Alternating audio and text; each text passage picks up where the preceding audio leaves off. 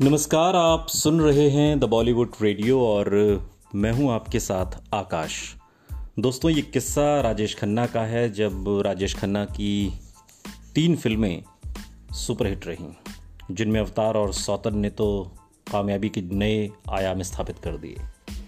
एक तरीके से राजेश खन्ना का बेहतर कम था और राजेश खन्ना ने बात के दिनों में कहा भी I am back on top और ये बात उन्होंने एक मशहूर फ़िल्म पत्रिका में फ़िल्म पत्रकार मीना अय्यर से बात करते हुए ये ऐलान एक तरीके से राजेश खन्ना ने किया था।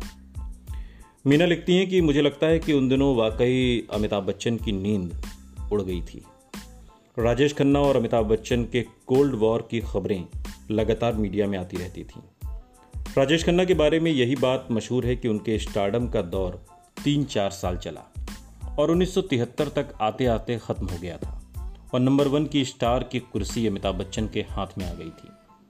लेकिन रऊफ अहमद के मुताबिक अलग अलग अंदाज और टैलेंट वाले इन दोनों स्टार्स ने 10 साल एक दूसरे से बराबरी से बांटे। हालाँकि राजेश खन्ना के हिट फ़िल्मों का औसत कम हो गया था, जिसकी वजह से उन्हें सुपरस्टारडम से हाथ धोना पड़ा। लेकिन राजेश खन्ना तकरीबन हर साल कामयाब फ़िल्में देते रहे।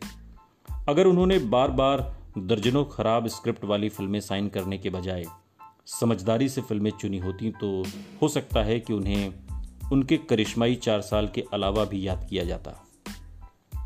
दिलचस्प बात यह है कि दर्शक की टॉप पचास फ़िल्मों में से दस राजेश खन्ना की फ़िल्में हैं और दस अमिताभ बच्चन की।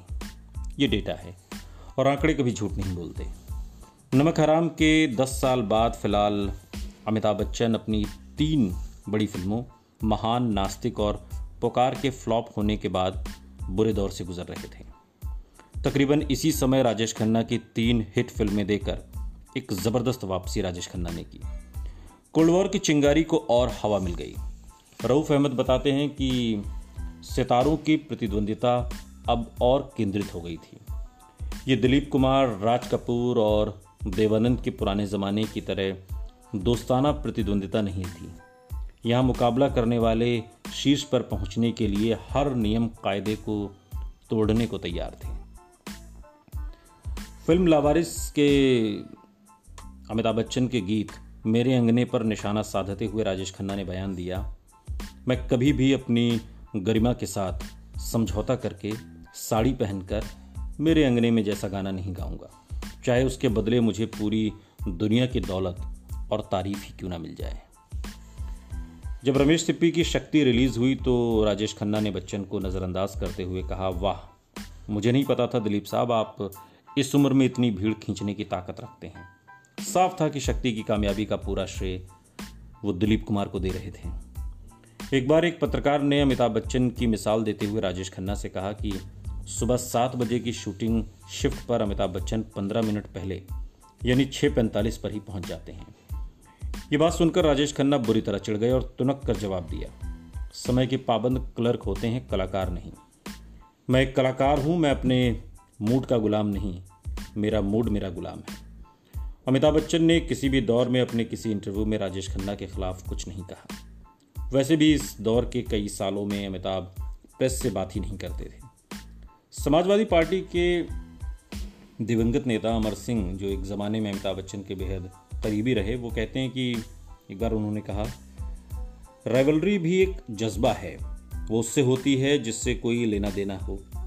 बच्चन साहब तो एकदम अनजान हो जाते हैं, जो कि राइवलरी से भी ख़तरनाक है, जैसे कह रहे हों, कौन हो तुम?